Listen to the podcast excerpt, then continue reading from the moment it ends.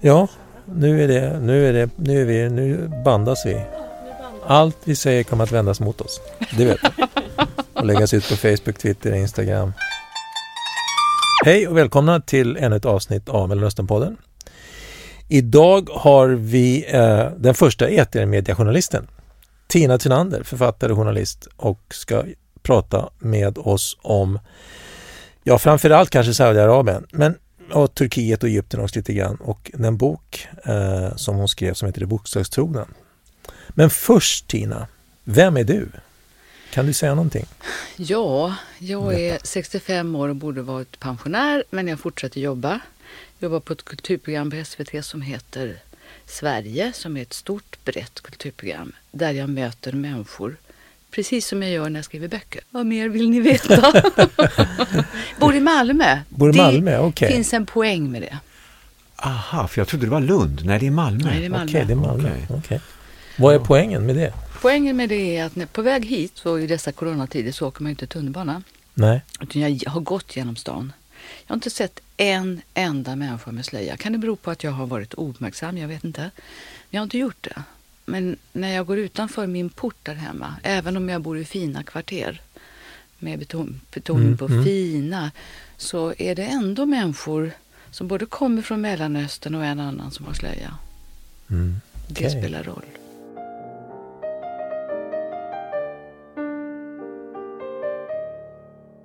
I din utmärkta och aktuella bok De bokstavstrogna så möter du feminister, människorättsaktivister och oppositionella som alla är hotade och utsatta.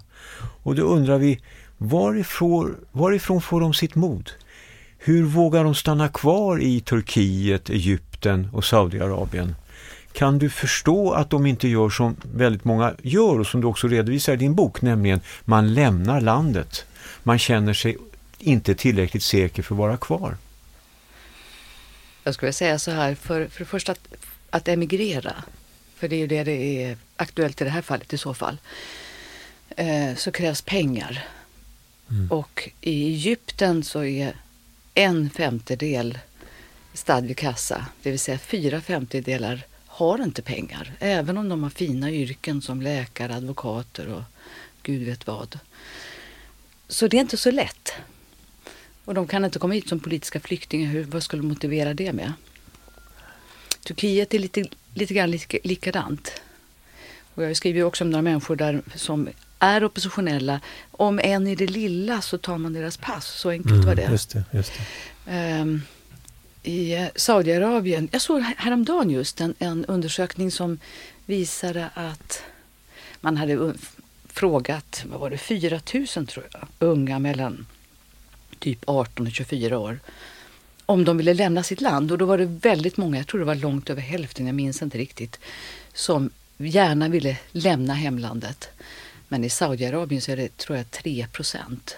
För det är ett rikt land. Mm. Det är den ena grejen. Man kan inte eller man eh, har en så god ekonomi så det är inte läge för det. Det andra är att familjen i Mellanöstern, ja, det vet väl du Mm. Magnus, Ja. eh, är betydligt viktigare i de allra flesta eh, schatteringar, alltså samhälleliga grupper, är viktigare än staten. Så är du oppositionell så är det inte säkert att hela familjen är det. Eh, och familjen är så viktig så familjen har ett sånt hårt grepp om dig. Så hur ska du kunna lämna? Mm, mm. Hur, hur, ser de på dig då, när du kommer dit, när du reser runt där? Är, är, är det ett, är det ett, kan det vara hotfullt att de träffar dig? Är det sådana frågor som kommer upp om du vill prata någon? Alltså din, din egen roll och hur Ja, den några, jag betraktas? ska säga så här att några har det varit hotfullt för och eh, eftersom man ändå bara umgås på kaféer så handlar det om att man väljer rätt café där det inte finns några spioner. Det har jag varit med om. Du har ni säkert läst om någon Mm. man som höll på att ramla av stolen för han tjuvlyssnade på ett samtal. Eh, ramla av stolen betydde att han var till slut nästan uppe i knät på Ja. mig för han ville höra av allting vi sa. Eh, och den människan jag intervjuade där, han, han har visserligen lever under ett ständigt hot och har blivit fängslad ett antal gånger. Inte bara för att han är människorättsadvokat utan tror han lika mycket för att han är homosexuell och öppet homosexuell. Det är man inte i Erdogans Turkiet. Nej. Eh, så att han går varje dag och väntar och huruvida han är fängslad nu eller inte, det vet inte jag. Men jag vet att de har varit knackat på många gånger. Han har läst om sig själv i tidningen att han ska fängslas nästa dag och så har det stämt. Mm. Så han ser väl mig som en slags, han och många andra som en slags, jag måste ju ändå få säga det jag tycker.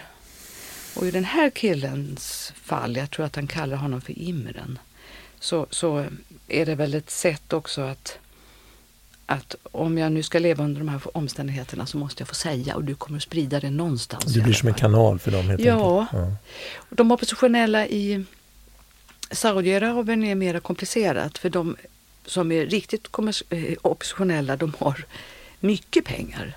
För du kan inte vara oppositionell och vara, om man nu skulle prata om medelklass i det samhället, så kan du inte det.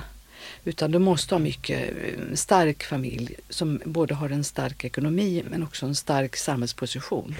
Men du har varit i, i de här tre muslimska länderna tidigare. Mm.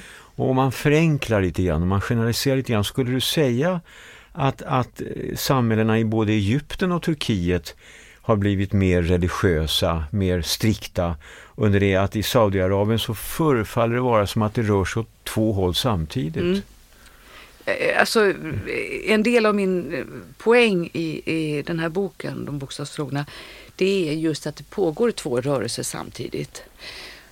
Och nu ska ju sägas inledningsvis att vad som händer i Saudiarabien det påverkar ju hela den muslimska världen mm. eftersom det är islams vagga.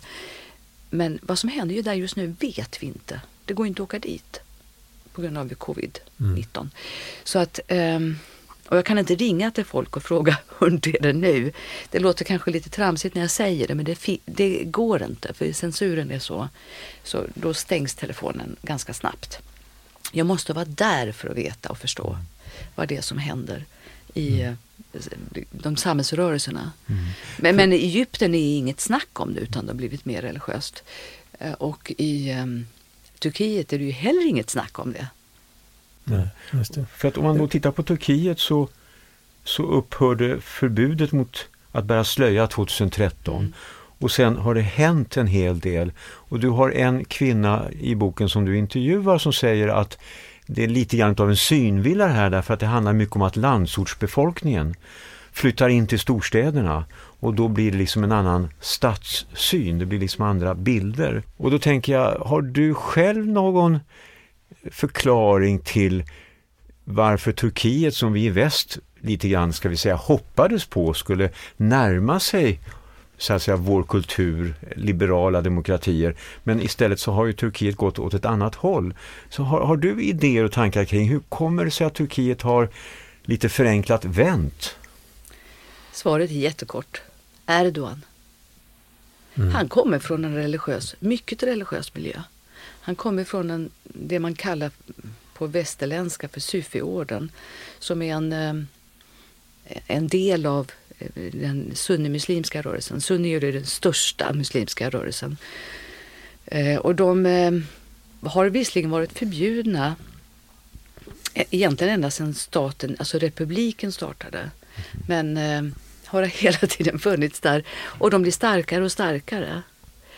Och Erdogan kommer från en av de här tarikat som heter Naqshbandi. Och han har ju mer och mer visat att eh, detta är en stat som drivs av en av religion. Inte, jag säger inte av en religiös man, för det har jag ingen uppfattning om, men av en religion. Han pratar ju mycket om, om islam på alla möjliga vis. Mm. Men är, är hans är hans enskilda roll ändå så pass viktig menar du? Ja, han är större än vad partiet är. Ja. För hade, Turkiet har ju ändrat på en del lagstiftning, de har ändrat på strukturer, de har underminerat det som, det som vi skulle, checks and balances lite grann, det som Atatürk försökte införa då en gång i tiden. Atatürk, eh, som också kallas det moderna Turkiets landsfader, var alltså den man som eh, blev president när kalifatet föll 1924, eller avskaffades kan man säga, och Turkiet blev en sekulär republik. Eh, och det är viktigt därför att eh, vad Atatürk gjorde, inte bara han, men, men vad han var drivande var att skapa det moderna Turkiet som en sekulär republik där religionen så att säga eh, delegerades ner till en, en privatsak. Eh, nu har ju det där gått tillbaks ganska mycket under Erdogan men det är viktigt att komma ihåg det att Atatürks roll här som det moderna Turkiets skapare kan nog knappast övervärderas. Men kan man då säga att, att det att de, de, de, vad ska vi kalla det, spärrarna, de, de försök till att bygga upp någon form av annan struktur, att de inte var starkare än att det kommer, kommer en person som Erdogan så kan det ganska lätt monteras ner. Alltså den här kuppen misslyckade statsförs, eh, stats, eh, Kuppen, ja. statskuppen, eller vad man nu ska kalla det för, Mm, just det. 2016. Det finns ju de som menar att han själv var med och Ja, iscensatte jo, jag detta. har fått det och andra också. Den statskupp då som det talas om här som ägde rum 2016 vet vi fortfarande inte riktigt vad som egentligen hände. Och som, som nämns här så diskuteras det ju huruvida det faktiskt var Erdogan själv som, som delvis låg bakom det här. Därför att effekten var att tiotusentals människor i Turkiet, oppositionella och personer som betraktades som Erdogans fiender, antingen tvingades i landsflykt eller arresterades och ställdes inför rätta för då eh, delaktighet i den här kuppen som, som eh, då ägde rum, eller inte ägde rum, på sommaren 2018. Eh, effekten blev i alla fall att Erdogan kraftigt stärkte sin position och försvagade den eventuella politiska opposition som fortfarande hade någonting att säga till om. Det blev konsekvensen av det här. Eh, Men som sagt, den, den fulla historien av vad som hände, den har vi i alla fall ännu inte fått. Och, det, och det, ja, det vet vi inte. Nej. Då kommer vi nog aldrig få veta. Men det blev ju ett, eh, så knäpp jag med fingrarna, det blev någon slags startskott för, eller rättare sagt en slags, nu öppnas dörrarna för eh, de religiösa rörelserna att synas mycket mera. Mm. De som jag kallar för salafister av olika schatteringar, de syns mycket mer på gatorna. Jag var med på, jag tror att jag skriver i boken också, jag var med i en demonstration Mm. som var det nog där, alltså, många miljoner människor som demonstrerade till sitt stöd för Erdogan efter kuppen. Och när jag står där och tittar ut från ett hustak så ser jag, men framförallt eh, kvinnan som är min hjälpare i eh, Turkiet, hon säger så här många slöjor, det vill säga svarta slöjor, Mm. med de traditionella klädseln har jag aldrig sett. Det här är ett tecken på något. Och hon hade mycket rätt. Hon har där sedermera flytt dessutom. Själv. Får jag, För att jag, religiösa förtrycket blev för stort. Trots att hon är muslim, aktiv muslim själv. Mm. eh, bara pröva en, en tanke. Eh, tror du att det finns någonting som handlar om att det vi upplever i Turkiet är en form av backlash, en form av motreaktion som handlar om att president Kemal Atatürk en gång i tiden från 1925 och framåt med ett visst våld försökte att monarkisera och sekularisera Turkiet. Och det här kanske har, det, här, det vi upplever nu kanske också till del är en reaktion på det. Ja men det tror jag. Jag tror du har helt rätt. Eh, sen kan man ju tycka att det är märkligt för det är ju flera generationer sedan. Mm. Men det har ju liksom hela tiden pågått eh, religiösa framsteg och sen har de gått tillbaka. Eh, och framsteg betyder ju att människor vill vara fria och tro på vad de vill. Så när du säger religiösa framsteg, vad, vad, vad, vad menar du då? Jo, jag menar att det var, har funnits perioder när eh, till, alltså det här med slöja är inte oväsentligt. nej. Ehm, Det har ju funnits perioder när kvinnor har, har haft, haft en del slöja och, eller på olika sätt visat sin religiositet. Mm. Eh, och sen har det blivit förbjudet och sen har det blivit jätteförbjudet och sen får du inte jobb om du har det och så vidare. Mm. Så det, eh, det har liksom böljat lite fram och tillbaka. Ehm, så jag tror att du har rätt Rick i det. Å ena sidan. Och sen så tror jag å andra sidan att det jag tänker mig som, nu sätter jag armarna i kors här, det som är de två motstridiga rörelserna, nämligen både den som vill vända sig mot väst, egentligen läst tjäna pengar, och den andra som vill hålla det traditionella, den religiösa. Eh, den, den, eh, det skavet, eller vad man nu ska säga, för det har liksom har blivit, det har, där har det nog växt upp någon slags opposition. Mm. Eh, 2018 då när kvinnorna fick köra bil så avrättades fler personer i, i Saudiarabien än någonsin förut samtidigt. Uh, och, och, då och samtidigt då när det kom det här med med eh, kvinnlig bilkörning så, så fängslades ju en av de här nyckelpersonerna samtidigt. Så hur, hur förklarar man det lite, lite, lite grann? Alltså de här, de här motstridiga rörelserna hela tiden. Håller, och vi vet inte vart, vilket håll Saudiarabien går men kan man säga någonting om de här vad, jo, det, kan, vad det gör för ett land när det blir så här? Alltså eh, den unge kungen i praktiken det vill säga Mohammed bin Salman.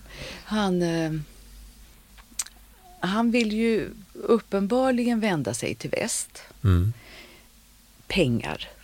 Det är inte så att han är så jätteintresserad, tror jag, av ja, västerländsk rock'n'roll eller sådär. Va? Men, men, men jag tror att det är, det är mycket pengar det handlar om. Och jag skriver ju också om det när jag plötsligt upptäcker att de har ändrat eh, helgen. Helgdagar. Mm, mm, just det, just det. det, är ingen liten detalj. För det är eh, Det har varit en strid i många år. Och av det tolkar jag som att dels för att man ska kunna lättare ha kontakt med väst och inte jämt ha helgdagar vi har mm. eh, arbetsdagar. Vi pratar om bankväsende, alltså finansinstitut, företag, bla bla bla. Men, men eh, också är det, har eh, den religiösa eliten, ulema heter det på fint språk, eh, de måste ju ha tappat en del mark. De har ju mm. gjort det redan under den förra aktive kungen Abdullah. Så, så, så eh, tappade de mark i den betydelsen att han satte stopp för de, de riktiga galenpannorna. Mm. Men, men eh, de har uppenbarligen tappat ganska mycket mark. Och jag vet inte om ni läste avsnittet om den man som jag har träffat ett antal gånger som har varit en ledande person i eh, juridiska kretsar, mm, det vill säga jo. religiösare juridiska kretsar. Eh, han, då ska man ju veta att juridik i Saudiarabien är ju inte juridik här, som här, utan det är ju bara den tjocka boken Koranen som gäller. Eller texterna omkring. Eh, det finns ingen annan lag. Och han har under perioder då suttit i fängelse så han, kunde, han fick inte vara domare längre. Och när man är domare då är man expert på den främsta experten på, på Koranen och dess sunna, alltså andra skrifter. Sunna, eh, som är ett annat ord för tradition eh, och som faktiskt har för-islamiskt eh, ursprung, betecknar då, eh, det, man kan säga att det är den praktiska tolkningen av Koranen. Och det är vad Mohammed, alltså profeten Muhammed gjorde som kallas Sira och vad han sa som är Hadith. Det kallas ibland Mohammed Sunna eh, och det är alltså jämte Koranen den viktigaste eh, basen för, för islam. Och om det då ibland infinner sig motsättningar mellan Koranen och traditionen så är det alltid Koranen som eh, är tyngst, som väger tyngst. När han, först berättar han om eh, den politiska rörelsen på 70-talet, marxisterna, jag höll på att tappa hakan, mm. hade ingen aning om. Han berättar om, om eh, brödraskapet som Saudiarabien har haft ett dubbelt förhållande till. Och Muslimska brödraskapet har ju både eh, behov av att styra politiskt och religiöst. Exakt. Men nu är de eh, klassade som terroristorganisation? Ja, nu är de mm, det. Mm. Men det har varit perioder ja, ja, under de åren gått... jag har varit där som de inte har varit Exakt, det. Visst, Jättekonstigt, mm. så jag har inte hängt med. Ibland har jag Nej, det går fort ibland. pratat bredvid mun kan jag säga. Så jag har mm. råkat säga fel sak till fel person och det har blivit tyst och jag har fått gå.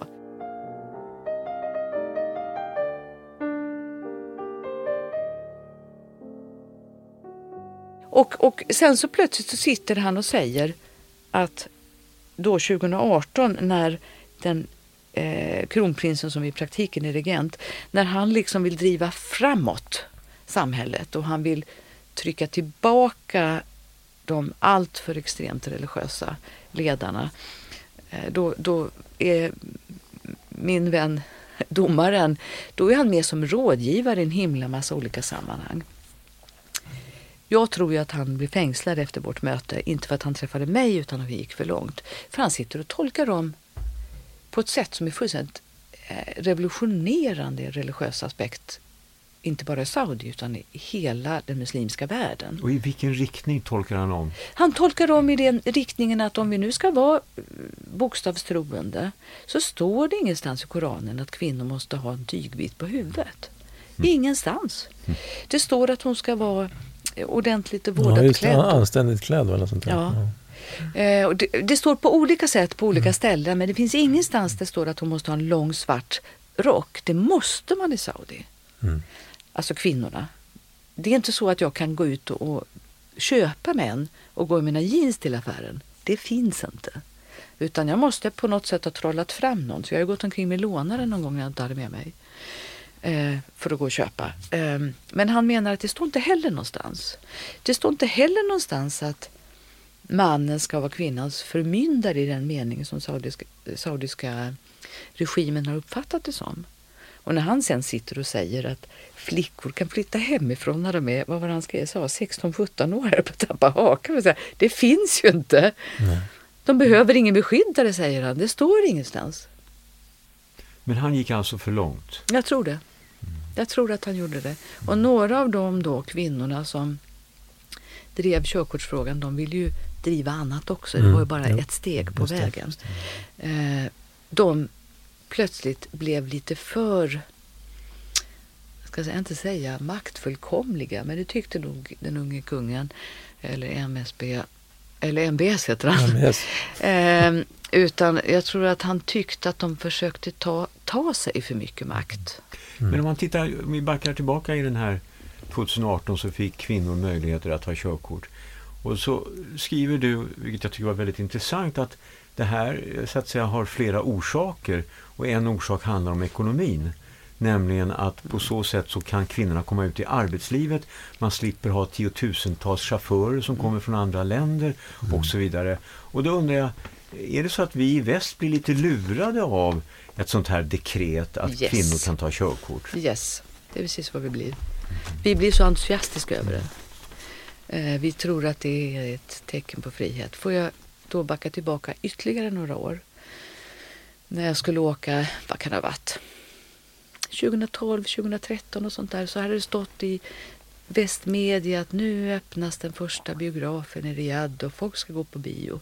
Jättekul för dem. Eh, och när jag kom till Saudi så träffade jag två kvinnor som hade fått två stycken biljetter och de skulle gå på bio. Eh, det var en föreställning, en film, en gång. Men det stod ju i våra medier som att vi tänker ju oss att öppnar man en biograf så ja, då, på, pågår det. Eller? Eh, precis. Men det var det så ju inte. en föreställning på en biograf en gång. Ja, och det var inte en biograf utan det var en stor konferenshall dessutom. Men oavsett okay. det. De här kvinnorna blir stoppade vid entrén. Inte för att filmen är så konstig eller för att inte i sig för att de var kvinnor och de hade klätt sig extremt reglementsenligt. De hade på sig handskar och dolde hela ansiktet för här ska vi, här, nu ska vi gå på bio, det är värt, allt är värt det. Mm. Utan de blir stoppade för att kvinnor och män ska inte sitta under samma tak på det sättet. Och det är också en väldigt viktig fråga och den tror jag inte de släpper på. Det undrar jag. För du skriver ju om att kvinnor och män sitter tillsammans på piazzan i Riyadh. Mm, men det är att fusk. könsblandning är tillåtet. Det är fusk, det är fusk. Det är fusk. För det är fusk, det är fusk i den meningen att jag får inte sitta på kaféet. Men jag får sitta utanför för då är det allmän plats och då tolkar man det Eh, Aha, ja, men det skriver du om att du mm. kan beställa där ute mm. av kyparen som jobbar där inne mm. så att säga och så kommer han ut med Just det, och då sitter jag på allmän plats och då får jag sitta där. Och så ja. har han bistått mig med en stol och ett bord. Det har man inte gjort innan utan då har jag fått sitta på totalkanten eller vad fasen jag vill. Mm, men nu har man ställt ut ett bord och en stol. Så ja, och då, då okay. har man liksom kringgått reglerna. Mm. Men, och det och är folk oerhört glada över. Och då, men det betyder ju egentligen ingenting. Det är bara liksom en... Mm. Könsblandning måste ju vara på ett, ett större plan för att det ska kunna bli ett vad vi menar ett demokratiskt samhälle och att kvinnorna ska kunna få utrymme för att kunna bli någorlunda fullvärdiga medborgare.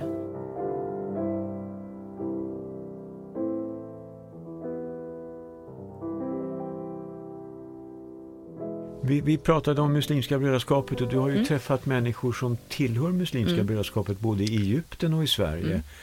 Och, eh, för det är en internationell organisation. Och då tänker jag, det skulle vara bra om du skulle kunna förklara för våra lyssnare lite kortfattat vad är Muslimska brödraskapet? Vad vill medlemmarna i den här sammanslutningen? Ja, eh, jag kan referera till eh, Albana som hittar på alltihopa eller till andra skrifter, även till det som Magnus har skrivit. Men jag skulle vilja referera till den mannen som var en av höjdarna och jag tror fortfarande en europeisk höjdare i, eh, som har flytt från Egypten. Eh, han, hans beskrivning är ju en, en religiös organisation med socialt patos men som har politiska ambitioner. Mm. Eh, och jag tror att Håller du med? Det är en bra, jättebra definition. Religiös organisation med, med socialt patos som har politiska ambitioner. Ja. Är och sen är det liksom inget slagsmål i det och mm. inga våldsverkar och sådär. Sen har det funnits våldsverkar av knoppningar av mm. de här. Mm. Men om jag har förstått eh, er forskare så är det inte just det som är just nu det kännetecknande för dem. För de har blivit lite utkonkurrerade av andra mycket värre. Mm. Så jag tror inte... Där vid lag är de inte, är de inte så aktiva, det vill säga i våldets väg. Men de är ju väldigt missionerande. Mm. Och när du säger socialt patos, säg mera. Vad, vad betyder det? Alltså i Egypten så, i fattigkvarteren som jag har varit i. Har ni varit i Egypten någon gång? Mm. Eh, och då har ni varit i centrum, ni har varit där det är grönt, ni har varit där det finns fina hotell, där finns restauranger. Men jag hade ju turen, eller oturen beroende på hur man ser den, för mig är det turen, att bli bekant med en man som kommer från de absolut fattigaste områdena. Så jag har varit i ett område som heter Barstil som eh, har väl sina en miljon invånare i, i ytterkanten. Mm, du, du, beskriver det i boken också. Ja. Det är väldigt intressant. Och det, alltså det är, där hade ingen sjukvård bedrivits och där hade ingen, inget barn eller väldigt många barn hamnat utanför ABC 123 om de inte hade haft eh, brödraskapet till hjälp. Mm.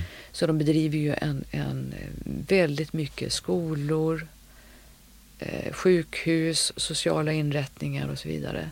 Nu ljög jag för det är inte, bedriver inte, de bedrev. Nu är det slut. Och det är ju barnen och de fattiga som får betala för det här. Mm. Och, och, nu är det slut, det, det, det är efter Cissis eh, maktövertagande? Ja. Ja, just det. Så det finns ju ingenting. Ja, det. det. är så otroligt lite. Och man jagar alla frivilligorganisationer där folk säger att det jagar man för, egentligen inte för att man jagar dem, utan för att man jagar, vill jaga bort alla möjligheter för brödraskapet att kunna smyga in igen. Mm. Vi kanske ska säga det att, att, när vi säger Sisi här så är det alltså Abdel Fattah Sisi, Egyptens president, som ju då tog makten i en militärkupp 2013 och störtade då eh, Mohamed Morsi som då var presidentvald. Och Morsi var då? Ja, han var ju Muslimska brödraskapets man, ja. kandidat och ja. man. Mm, ja. Precis. Han hade gått ur på något mm. sätt. Ja, jag tror ja, inte man men... kan slingra sig ur det. För antingen är man med livet ut eller också är man inte. Så, ja, så har jag uppfattat det Ja, precis. Nej, men det, det, stämmer. Det var väl en rent te en teknikalitet. Ja, jag säga. tror det. Mm. men när, när, du reser runt eh, och möter människor som öppet eller i hemlighet eh, kämpar för ett bättre samhälle i de här tre muslimska länderna. Känner du att du tar risker? Känner du att du skulle kunna råka illa ut? Vet du vad, jag är så dum och naiv. Lite grann är det sant. Eh, och när jag har berättat hemma för mina barn, eller rätt sagt när de har läst mina böcker så har, de, har jag blivit utskälld. Hur dum i huvudet är du? Men jag har blivit ganska bra på att lukta mig till vad farorna är. Och jag vet inte om det är naivitet eller om jag sitter och skryter. Um, men, och jag använder tant. Att jag är tant. Det kommer jag jättelångt med. Vad betyder det? ja, men om jag träffar eh, män som ni är det lite svårare för vi är ungefär samma generation. Men om jag träffar några som är lite, bara ett uns yngre, även män, då blir jag, säger jag, du skulle kunna vara min son. Det har jag sagt flera gånger. Ah. Det släpper. Och få, få kontakt med kvinnorna är inget som helst problem. Jag har ju suttit och stickat med eh, någon tant i Turkiet eller var det nu var någonstans för de stickar jättekonstigt. Mm. Och, och så satt vi och snackade om det och så började jag sticka och så alla skrattade och sen är vi igång. Mm. Så det är ett sätt att komma i kontakt och sen är jag skyddad av den lilla gruppen som jag då plötsligt har blivit inbjuden till kan man säga. Mm. Så där är det ingen fara. Ehm, egentligen tror jag bara faktiskt jag har varit rädd en enda gång. På riktigt. Och det var den natten när man firade treårsjubileet av eh, det som kallades för revolutionen som sen blev eh, som var Mubaraks fall men som egentligen bara var någon slags startpunkt för att militären mm. skulle återkomma. Vi pratar om eh, 2011. Mm. Så det var tre år senare. Och då var ju Sissi på väg. Han stod i kulisserna i stort sett speglat sig fram till vad han skulle ha på sig mm. när han klev fram. Mm. Eh, då märkte jag att jag hade hamnat i fel område, eh, att det var prickskyttar ute, att jag var ensam, inte hade sjal och jag hade inte, ibland har jag den med mig, så det syns ju, jag rör mig ändå, mm. att jag är utlänning. Men ibland har jag dragit på mig sjal och det hade jag glömt. Och där gick jag och ingen ville skjutsa mig därifrån. Det var inte kul kan jag säga.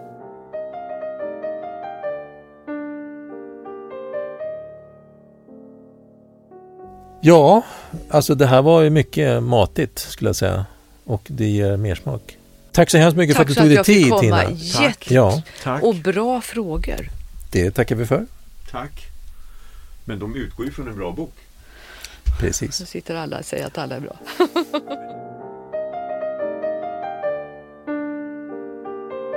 Nästa avsnitt av Mellanösternpodden kommer då om två veckor, den 28 januari.